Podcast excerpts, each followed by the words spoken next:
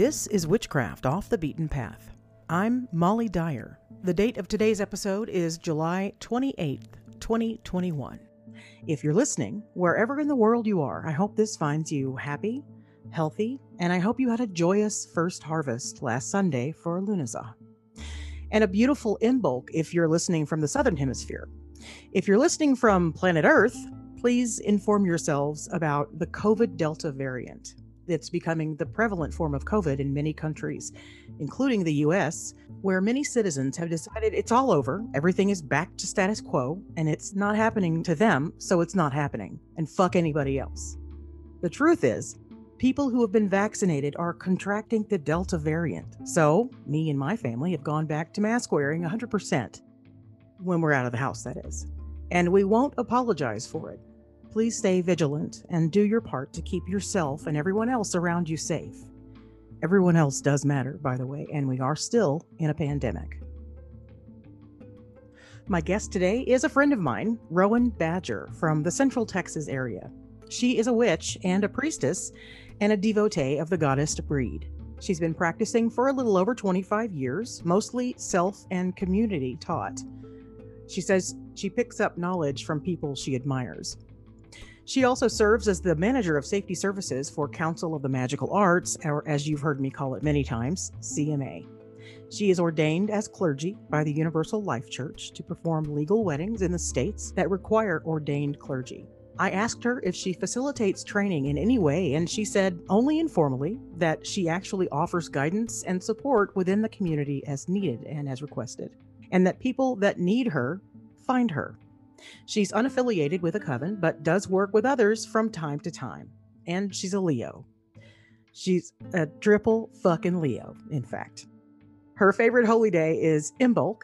To quote, I adore Imbolc. At midwinter, you cast your faith into the darkness. You say, I will hold fast until the brighter days. I believe the sun will return. Imbolc is the first validation of the faith you set the hardest days of winter are usually still ahead, but there's just enough affirmation of hope to carry you through to full spring. End quote.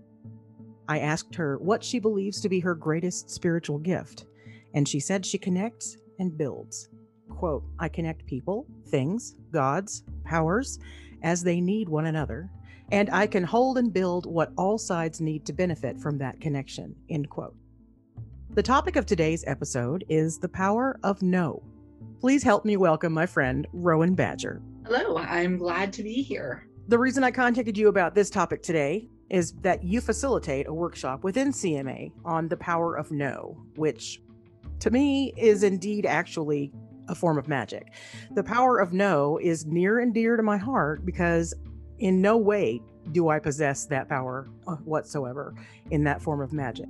And I feel like I'm not alone in this no is a word that so many people have a hard time using without giving an explanation or an excuse. It's, it almost feels like it is compulsory. And I'm willing to bet that the majority of those people would be women, like myself and like yourself. Yep. Yeah. So, and that's the way we were raised in this country. If you're of a certain age and, you know, you are, you're raised to be polite and to defer and uh, sometimes to be submissive. So let's talk about what it is about the word no that is so impossible for some of us to say without explanation. One of the most critical elements to it is that as a society, we fall prey consistently to dualistic thinking. Yes, no, light, dark, good, bad, masculine, feminine, everything has an opposite and we assign values to that. Yes is good, no is bad. Light is good, dark is bad. And we internalize that. And so when you get into that space where no is the opposition to yes, then it gets viewed very, very negatively. And I will point out that it's not actually just women. The other group of people that are consistently discouraged from saying no actually the, the other two primary groups of people discouraged from saying no are people of color and the disabled. All of us are told well you've got to be positive. You've got to be accepting. Right. And if you say no well you're difficult. And that's powerful in our society. It's huge pressure on people. I never really considered that as part of it, to be honest with you. So thanks for explaining that. Um, what it sounds like you're describing is a form of toxic positivity, actually. Is it related? Uh, that would actually be about four points down on my outline. So, yes, it's entirely related to toxic positivity. Okay. You got to say yes. You got to be positive. You got to embrace everything that comes to you because if you don't, well, you're a negative person. And negative people, as we all know, are terrible, terrible people. Oh, they're awful. They're the worst. They're the literal worst the whole power of no is being able to embrace the negative and be like i'm i'm perfectly fine being a negative person because as a negative person i'm creating space for what i want so is this something that you had to learn yourself or were you actually taught to do this as a young woman oh i had to slam my face into toxic yes for about 25 or 30 years before i got this okay so, if I can ask for a little bit of backstory on this, what was it that led you to be able to say no, period? It's something I, I talk about fairly frequently in community. Um, I am a survivor of uh, domestic abuse. And a lot of the recovery for that involved me figuring out who I was and where my space was and where my agency was. And when I began moving into leading safety teams, you start thinking about consent and consent culture and how you how you build it. And when i started to really examine socially and culturally what we do in the pagan community and other communities i realized that we don't have a framework for no as a powerful ritual and magical construct Okay. And we need one. I agree with that completely. So a moment ago, you mentioned agency uh, and no being part of your own personal agency. Uh, I think I think is the way you framed that, but it, it struck a chord with me because, and you and I really haven't talked about this until now. So um, it struck a chord with me because I think I've said no, period, maybe one time in my life, and it was in a work situation and it was to a male who was he and I were on the same level, same pay grade. He was not my supervisor, nor was I his. And I felt incredibly empowered for about 3.5 seconds until he said, Why the fuck not? And I completely lost all my confidence and I started to give an explanation, or I don't remember if it was an excuse. It might have been an excuse he was asking me to cover for him for doing something that was against work policy. Right. So he's already kind of starting out at a deficit. Yeah. I felt that agency for about three seconds. And I was like, I, I literally remember thinking to myself, yeah, bitch, that's what I fucking said, you know, something like that in my, because it was, there was a period, there was a big, giant, bold period after that no. And it felt great for like three seconds. And then it all fell apart. And I ended up not doing it because my supervisor came over asking him why he was yelling at me and he just shut the fuck up. Yeah. I've done it once and I that I got to tell you that agency felt great, but I don't quite know how to find it again. And that's why you're on today, sister. so you, you've you've stumbled onto something that gets repeated over and over um, to the point it's become almost talismanic, and that is no is a complete sentence. And the reality is no is a complete sentence mm-hmm. not um, any complete sentence can be expanded mm-hmm. doesn't have to be i found myself a little it was a little easier instead of just no even when it was something completely unreasonable like what he was asking you no thank you because the thank you messes with them yeah it does it's a little more polite than just no and that's a very female thing to do i think it's actually not a matter of courtesy. You are offering me an opportunity to do something I don't want to do. No, thank you. I do not want that opportunity. Okay. I'm simply not accepting the thing you're trying to give me because it's a pile of shit. It's a pile of shit, exactly. No, thank you. Even if it's not, even if it's not a pile of shit. Yeah. Someone wants you to go out with them that night, your girlfriends or whatever, and you just, like so many people we're completely eaten with anxiety and restlessness at the same time. But the anxiety will oftentimes with me, most often, win out. I mean, in a hands down, you know, knockout punt. Uh, the restlessness will just have to take a back seat because the anxiety wins. And so saying no to, hey, you want to go out and get get a drink? To somebody, it's an innocuous request from a friend that you trust, not some crazy thing some asshole wants me to do for them that's against policy that could get me in trouble but something that easy i often no not often strike often i find it impossible to say no period i think i could probably manage no thank you but i i'm wondering uh, what kind of boundaries i need to set and maybe you can help me with this and anyone else listening that has the same issue what kind of boundaries do you set with your close friends to allow them to know that you're not being rude you're just saying no one of the things I always try to remember is that no creates the space for yes. No builds the boundaries where yes has space to happen. And if you cannot learn no, every time you say yes, it's just a little bit weaker and a little bit less free. So you have to practice saying no. You practice saying no with the little things. But one of the things that helped me kind of explore the process of learning to say no, there are two primary ways, two primary reasons that you say no. There is a no of priority. I say no because I'm choosing something else. I say no because that doesn't align with my plans or my goals. Mm-hmm. So, for example, your friend asks you to go out and get a drink, and you are very much staying at home like a responsible person in the middle of a pandemic. Right. You're saying no because that doesn't align with your goals. That doesn't align with your personal plans. You are choosing to stay home.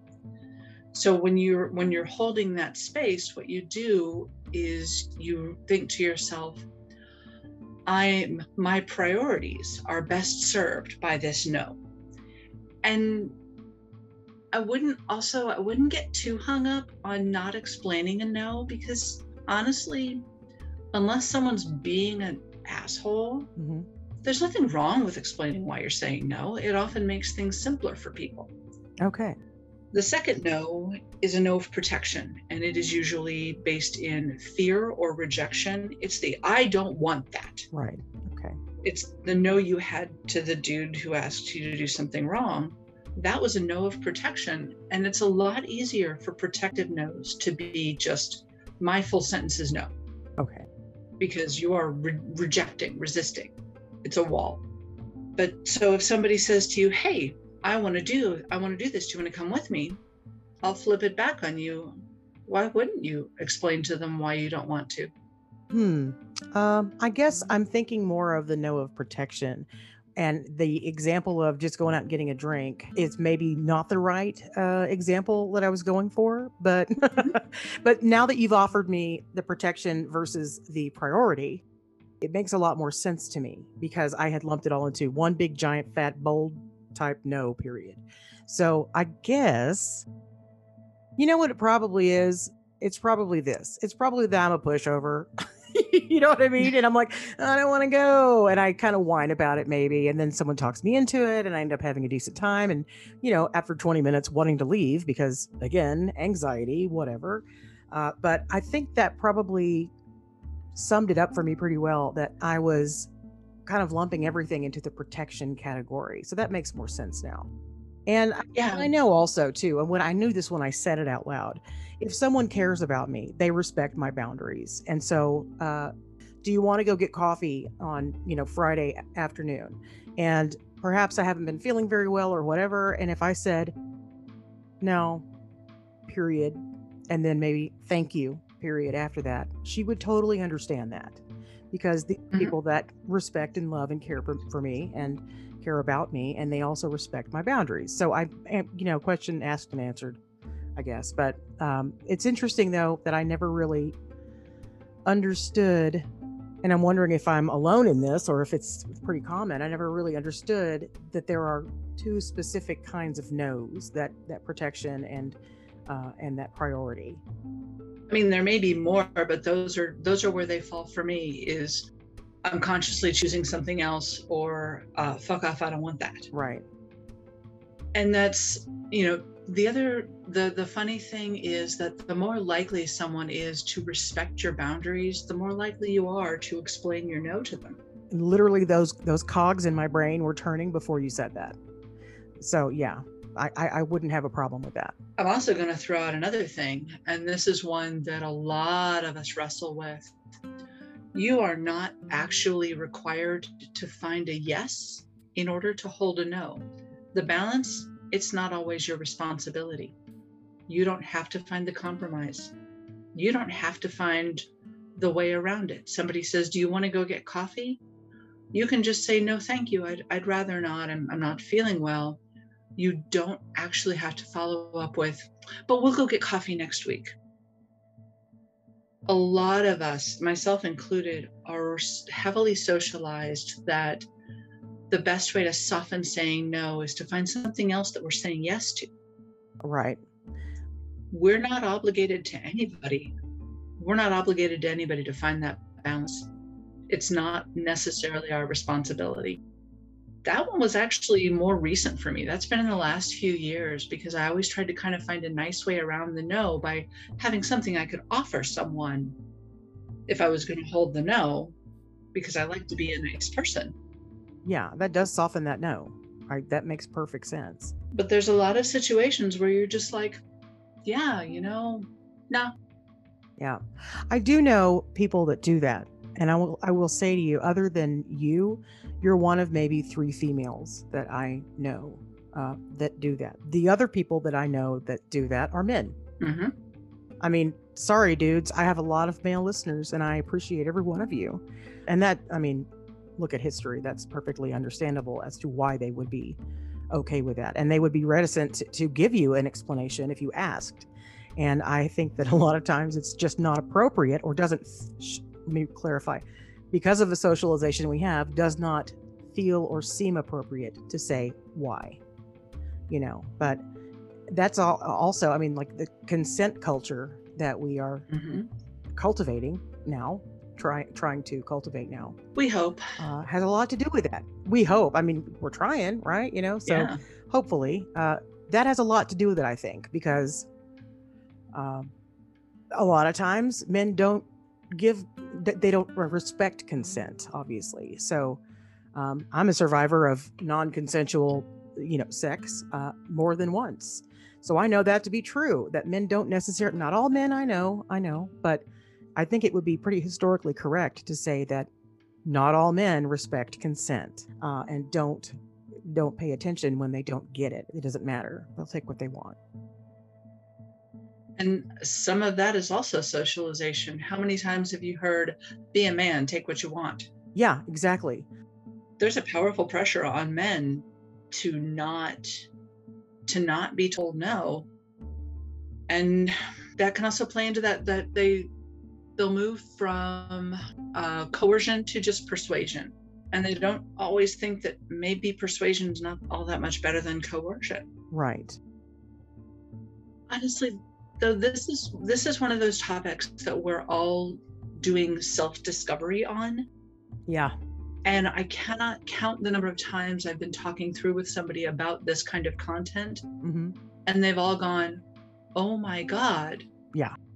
Here's this entire dissection of my life that this completely applies to that i never thought about. And it's because a lot of us are having the same experience If you would, Rowan, would you tell us about uh, your workshop about the power of no and sort of how that fits in with the pagan community, et cetera? Absolutely, and I, I, can tell you that is a funny point for this this specific topic. Um, I've scheduled this workshop several times at CMA and only been able to fully present it once because, as manager of safety services, my priority, of course, is site safety.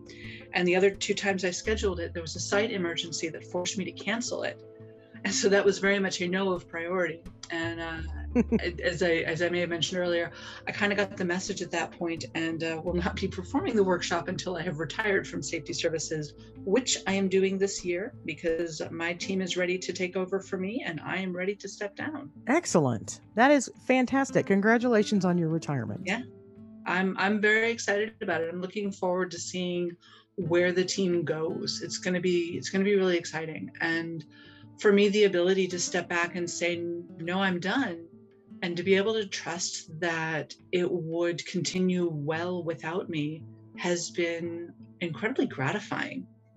That's probably and, kind of a leap of faith, isn't it? It is a bit of a leap of faith, but not really that much of a leap. Um, I I've got a I've got a really amazing team, and I'm ready to step back and let them step up. It kind of plays into one of the central themes of the workshop, which is within both spiritual and service communities, there is this vicious, heavy pressure to say yes. We all got helium hand syndrome. We all got to volunteer. We all got to do everything. If we don't all do as much as we absolutely can all the time, every time, then everything is going to collapse and it will all go away. And so, what you end up with is this collection of overworked volunteers and leaders who can't say no because they believe, and they may be right, that the system will fail if people start to say no. When I took over from the safety team, uh, it's been over 10 years since I stepped up as assistant manager. When I took over on the team, we were running through our senior guardians, which is sort of the a second step up of guardian. It's a little more leadership, a little more responsibility we were running through them. They'd go through two, at most three festivals, and then we'd never see them again. And it was a problem of burnout because they would try to do everything that was asked of them and they would work so hard. And so I instituted a formal policy after I took over as manager, and it's called Tell Me No. And it's stated in our training, it's announced to the team, and it is team policy that if you come to me and you say, I'm sorry, I can't do my shift right now, I will not ask you to, I will not push you to. I also won't penalize you. I won't be like, well, okay, fine, but you're not someone I really trust now. Right. None of that. It is what you get is, okay, thank you so much for letting me know. It's cut our burnout to a fraction of what it was and it's also caused a lot of better planning. Because if you come up to me at two o'clock in the afternoon and tell me you can't do your overnight shift, I have time to find someone. Right. If it's 10:30 at night and you didn't show up for your shift, it's just me doing it. Right. And so, over two years of actively encouraging no as an act of service to one another on the team, the whole team is healthier. Everybody can bear the burden of what we carry because we all know that we have the agency to step out when we need to. We don't do that in most volunteer organizations. We don't do that in nonprofit work. We don't do that in spiritual communities because everybody is so afraid that if somebody steps out, all the pieces fall. Right we have to find ways within spiritual and service communities to create space for no for each other. And one of the reasons to do that is, you know, it also fights toxic positivity. When they say no is negative, they also say it's selfish, and you shouldn't be selfish because since kindergarten, we're all taught don't be selfish, share your toys share your time, share your heart, share your love, share your body, share your mind, share everything about yourself because nothing that you have is yours. Right. And that that is where a large part of the the power of saying no comes in. It's a claiming. It's a self advocacy. This is mine. Mm-hmm. I belong to me. And it's not bad that I belong to me. I'm happy to belong to me. And I can share me with whoever I want to. But ultimately, my own responsibility for my own happiness is mine. My mind is fucking blown right now.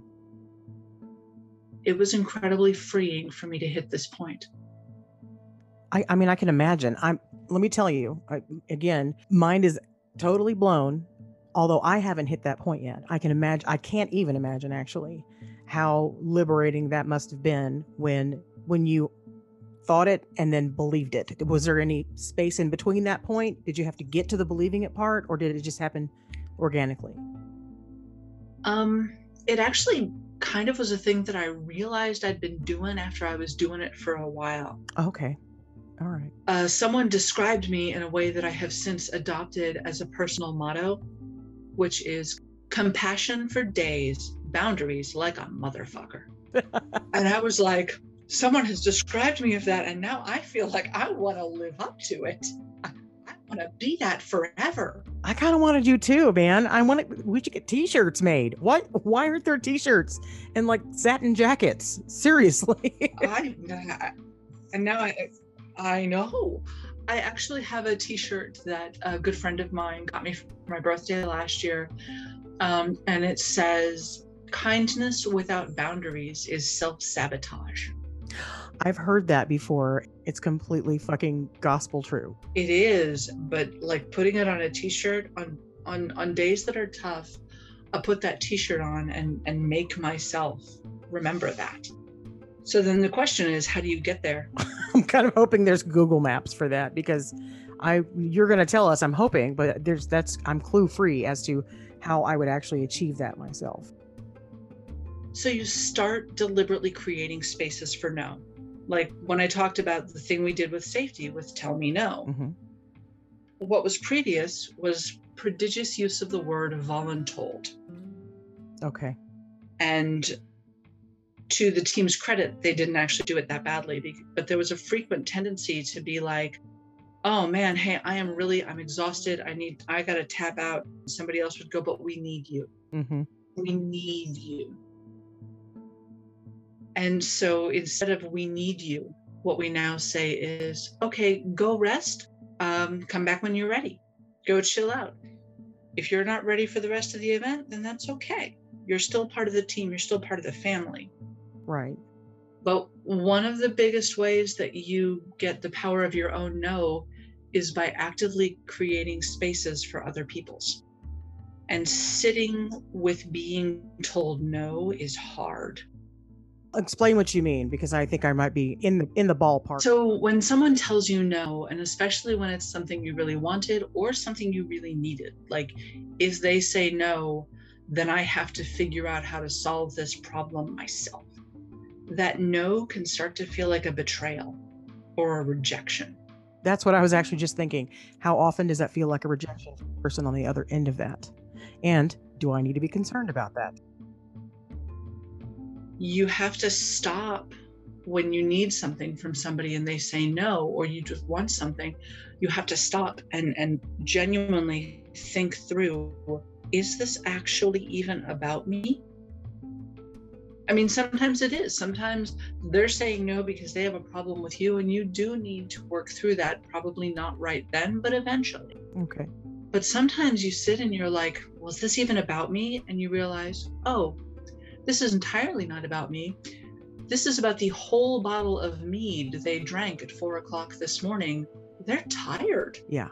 They're hungover. They don't want to talk to me because I'm standing in the sun and the sun is now the enemy. Right. it can be really hard to sit with what feels like a betrayal or a refusal. But the more you make space for people to tell you no, the more you start making space for yourself to do it because it starts to become a thing perfectly reasonable people do. Hmm. Okay. My mind's blown yet again one of the other problems within the pagan community, especially, is when your community doesn't have a mechanism for no, your rituals don't have mechanism for no. Oh, okay. Are you going to go deeper into that? Because I want to hear what you're going to say about that. I absolutely can. I, I, I have notes. It's funny the the the not leaving space for no it looks like a lot of different things it looks like people who say, well, the God said I have to do this. This God or goddess called me to service, and I so I guess I'm going. Well, nobody else is there to lead the ritual. I guess I've got to lead the ritual. Mm-hmm. well, I, I've structured this ritual so that we all go through and we all agree to the thing, and then we all accept the blessing. All of those are constructs without the space for no. Okay. When I was a baby pagan, way back in the 90s in the wild of Columbia, Missouri, I went to a lot of uh, local community rituals. And many of them started with, because they were community rituals in a town where a lot of people were discovering paganism. They all started with a brief overview of logistics. And they all contained a thing I actually don't see anymore that I really wish I saw more. If at any time you feel uncomfortable or overwhelmed, or you need to step out, or you just need to go to the bathroom, whatever, these three people, and they'd be pointed out, are the wardens. They will create an exit from the circle for you. They will take you out of the ritual safely. That is space for a practical, logistical no. Okay. That is, if at any time you don't want to, to be here, we have made a provision for the fact that you might want to leave, and it will not be a thing because it's clearly a thing we expected to happen. Okay. I don't see that as much anymore. And I wish I saw it. I hate to sound like I'm dumbing it down, but I do that for myself quite a bit. Um, it sounds very akin to giving somebody an out. Yeah. Okay. So I'm not way off base with that. The question you have to ask yourself is yeah, can your participants opt out of some or all of the ritual process? Right. Okay. And if the answer is not a clear yes, you need to write your rituals so that they can. Okay. The next question you ask is it clear how they would do that? Because I've been in rituals where I didn't know how to get out because I was given instructions like once the circle is closed, don't break it. Exactly. And the last one is even, it, it's harder to think through. Do you make a provision in every part of your ritual for someone to say no without any public consequences? Like there's a charge of the gods and we're all going to agree individually to the charge of the gods. And you you agree to the charge you walk through the door you get the blessing. Have you thought through what happens if somebody decides not to agree to the charge of the gods? How do you manage that without awkwardness without them feeling singled out? Sure. in the entire design of ritual practice especially public but also even if you have a close coven everyone in that space should know how to opt out without consequences and they should feel empowered to do it Right. Instead of being shamed for something that was uncomfortable for them. yeah or awkward or embarrassed or even uncertain Right. because then you've you've taken away the ability to really choose yes if you're railroading people into it so if you have the space for a practical no in all of your rituals and all of your workings then that creates a larger space for the spiritual no people treat being singled out by the gods as a compulsion i've heard i've heard people say well odin wants to work with me i guess i work with odin hmm Oh, really? Did you consider that you could say no? Do you actually want to work with Odin, or did you just shrug and go along with it? Right. They're not. They're not beyond consent. Yeah, we're not required to take every challenge the gods offer. And I, I have a really clear example of it. Um, I lost my best friend, a family member, and a member of my community in 2004 in the span of about five and a half months. Oh my goodness. It was brutal. Um, and I went through a very, very intense grieving period, like deep, soul deep grief for quite several months. And when I came out of it, um, people dealing with their own grief began to approach me like strangers. I'm standing in the grocery store and someone walks up to me and says, Excuse me, I don't know why, but I'm compelled to tell I feel I feel compelled to tell you this. I have to take my mother off of life support this afternoon and, and I just I don't know how to feel about it. Or wow. my my sister died 5 years ago and I can't stop being angry at her. And they would just they'd find me strangers, people I knew. And I, I finally I got off the phone at four o'clock in the morning with someone grieving a 37 year old loss of a parent for whom they had never cried. Damn.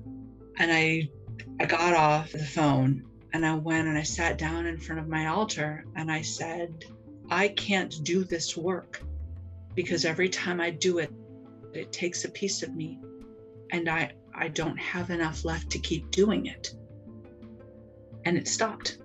It it just stopped. It stopped happening because it had never occurred to me that I could opt out. It's not really one of those things you feel like you can opt out of if, if you feel like you've been tapped on the shoulder by deity. So that makes perfect sense to me. Yeah. And it's very valuable that you're saying this now because there's tons of others that probably feel exactly the same way. And you feel so honored by that work. Mhm. I'm special. I got chosen. Yeah, I've been chosen. You can, in fact, still be special, even if you accept not doing the work. Right. And the funny thing is, about six months later, I got my first request to do a wedding. And I went to my, my friends and I did their wedding. And it was a beautiful day and it was a wonderful experience. And it filled in some of the holes that the grief priestessing had taken out. Mm. And that was the balance. That was the gift that I was being given. And so I have since been able to do grief work. I, I actually do death work and death priestessing Okay. Because I have the life balance. But I had to set the boundaries with the gods and be like, hey, y'all, I I cannot. I just can't. You gotta you gotta find some way for this not to eat me alive. Right. And so now my practice is a lot more balanced. That's excellent. But if you don't if you don't build the belief that you can say no to a god, which is scary, Sure. into everything you do, then you just end up, you know, eaten alive. And the other big lesson that came out of that period of my life that you should never, ever, under any circumstances, work with a deity, an entity, a spirit, or a priest or priestess or coven if you don't feel safe saying no to them. That is very, very valuable information. Yeah. Even if you want to say yes, even if you're just like, yeah, this is the thing I want, if you wouldn't feel safe saying no, you shouldn't work with them. If you can't say no, especially with things like invocation or channeling, if you don't have the ability to say no and to revoke consent, not just before it happens, but at any point in the process, you cannot have a non abusive relationship with that entity. Okay. Well, damn. and it, it yeah it's scary for a lot of people because we we treat people we, we teach people oh and the gods just take over and and bend you to their will and you become an agent of magic and it's it's it's exciting it's also you know non-consenting Right. and i do invocation and i do channeling work but there is always an element of i could at any time step out. And that means that i'm actually more able to to give into it and to be like okay i trust this entity to work through me to work with me because i know that if at any point this is a thing i can't do i can opt out and there won't be penalties. There won't be punishment. So I'm feeling like the collective sort of a shocking kind of a oh of people listening to this. I mean, including myself. Because it is kind of fucking mind blowing information that I would never have come to on my own. Um, I'm not that analytical, I guess, about things like this. So I know I keep saying, I think this is the third time I've said, this is very valuable information, but it is very valuable information. the last piece of that particular circle, so to speak, is that gods also get to say no. And if you get upset that a deity said no to you, you invite them getting upset when you do. Well, turnabout is fair play, and that's what that sounds like to me. Exactly. And so if you if you create a relationship with with deity or with that which you hold divine in which everybody involved is there as a function of enthusiastic consent, be they human, God, ghost, fae, anything. If everybody involved is there because they want to be and no one is coerced, then you are doing free work and you are doing good work. Right. But that's actually a hard one. A lot of people are like, well, I asked the gods for this and I didn't get it. Why not? They didn't wanna. Yeah. And they're allowed to not wanna. Just like you are. Yep. My mind is blown. And I, I got to tell you real quick before you continue SJ Tucker is listening to this and she's going to text me and say, Holy crap, Sooj, I'm talking to you. I know this is going to hit home. So, um, oddly enough, I don't know if this goes on the podcast or not, but I believe I have actually showered next to her at a festival. That could go on the podcast for sure. I mean, like she would probably be like, "Holy crap, really?" Yeah, I, I think I actually have. Pagan festivals were all in communal showers. It, you know, that's how the world works. I've showered with a number of people I admire tremendously. I mean, got to get clean, and not everybody can get their own stall sometimes.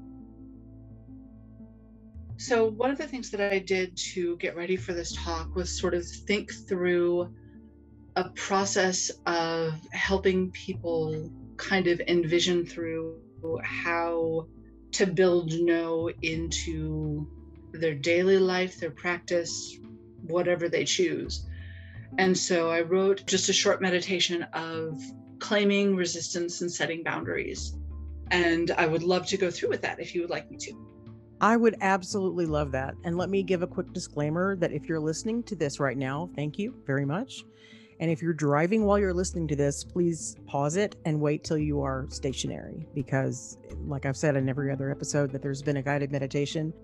A lot of the people that I know that do these are very effective at doing them. So please be the most careful that you are able to be.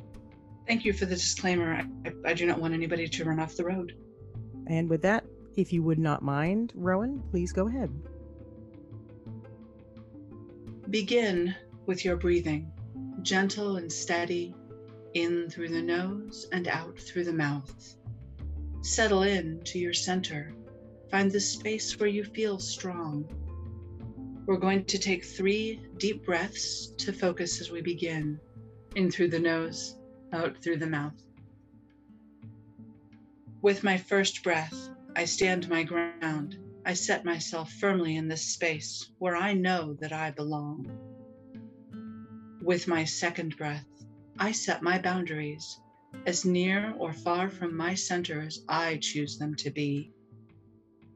With my third breath, I claim this space and fill it with my own energy. It is mine. It is mine. It is mine. I light the flame of my own resistance here in this space, and it burns to warm me, to welcome those I choose to allow here, to warn off those who do not respect my agency. With this flame, I ward my steps. I go where I will. I walk without fear. I will not be compelled to walk a path that is not mine. With this flame, I ward my work. I serve as I choose. I place my needs at the center of my actions. I will not be made to do work that does not profit me. With this flame, I ward my body. I choose what is put into it. I permit only those I wish to touch it. I will not be acted on without my consent. With this flame, I ward my heart. My love is my own to give, and I am not obliged to return love just because it is given to me. I will not be shamed or feel guilty of how I choose to love or not love. With this flame, I ward my mind. My thoughts are my own to direct, and my creativity is first and foremost for my own joy and happiness. I will not permit my ideas to be mocked or used for ill. With this flame, I ward my spirit. I am bound only where I choose to be, and only in trust and integrity. I will not serve that which does not deserve me. In this space, my space, I am wreathed in the glorious flames of my own resistance, free to embrace that which serves, enriches, and enlightens me. Let me carry this light as a beacon so that all who see me may not only respect the space I have created and claimed for myself, but that they have the power to light their own. Still holding the flame, take three breaths to carry you back.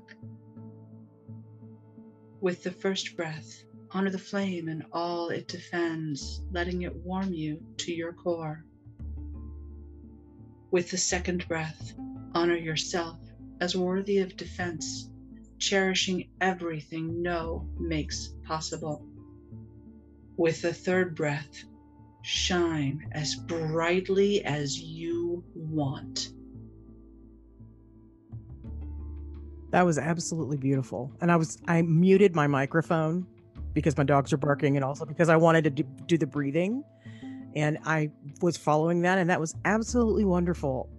Would you mind if I could get a copy of that and I can post it attributed to you, uh, okay, great.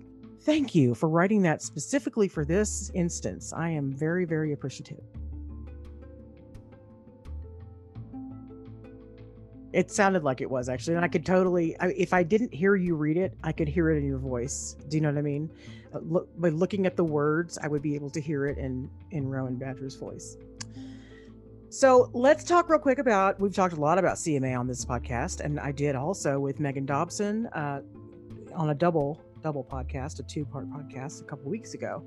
So let's talk about um, talk a little bit about CMA, would you? So I've been part of CMA for about 15 years now, and it is a wonderful community full of awesome people. I've made some of the best friends of my entire life there, and uh, I have to give a shout out to my beloved Pooh Camp P O O H, not P O O. That doesn't always translate in the sound. And my, my wonderful campers there, because it's it's just such a welcoming, kind place. Um, as I said earlier, I have been the manager of the safety services team. Go Guardians, go healers, go fire performance safety. But that level of, of service has been deeply spiritual for me, and it has helped me refine my own thoughts on sacred service. The community itself is very geared towards helping and tending one another and supporting the growth of the community as a whole. And I'm super unbelievably excited that we all get to see each other again soon. Uh, Samhain 2019 was the last festival that we were able to have because Beltane 2020, obviously, no. Samhain 2020, no. Um, and Beltane of this year. So we've missed three full festivals. We did a really good virtual festival but it's still not the same. My favorite place in the whole world is the Guardian Station at about two o'clock in the morning when the revel fire is dying down and you can hear drums kind of springing up all over the property to just stand there and drink coffee and let everybody settle in around you is very much a sacred space for me. If there's going to be a moment at festival that I think to myself, well, I did not expect that it's probably going to happen around 2 a.m. Is registration currently uh, going on for for this festival coming up? Registration is currently open for this festival. Last I heard, we had fewer than 250 spaces left available at the festival. There is a 500 attendee cap, and because of the pandemic, they are being very, very firm about that cap. You know, um, I heard about that from Megan when Megan did an interview with me about two weeks ago. So it's probably uh, a, um, a, bit narrower of a window at this point. So uh, if somebody wants to uh, learn about Council of Magickal Arts or CMA, they can go to magickal-arts.org. Is that correct? Yes, you have to remember to put the K in magical, which I have random opinions about that I won't voice here. Um, I'll post a link also on the description for this podcast uh, with that with that information. And uh, I believe there is a link. Um, I think there's a drop down for events that will take you to the Samhain 2021 registration page.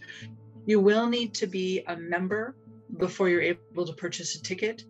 Um, membership is awesome because it also allows you a vote for our board elections and on our uh, Great Works meeting agenda. And the elections happen at Samhain, correct? They do. We are electing some new board members this year. Excellent. Uh, I will absolutely uh, put a link for the membership as well on the description of this this episode. So you don't have there's no guesswork. You can click on the link and then you can just go to the other link and boom, you can find out how to become a member and attend festivals and vote.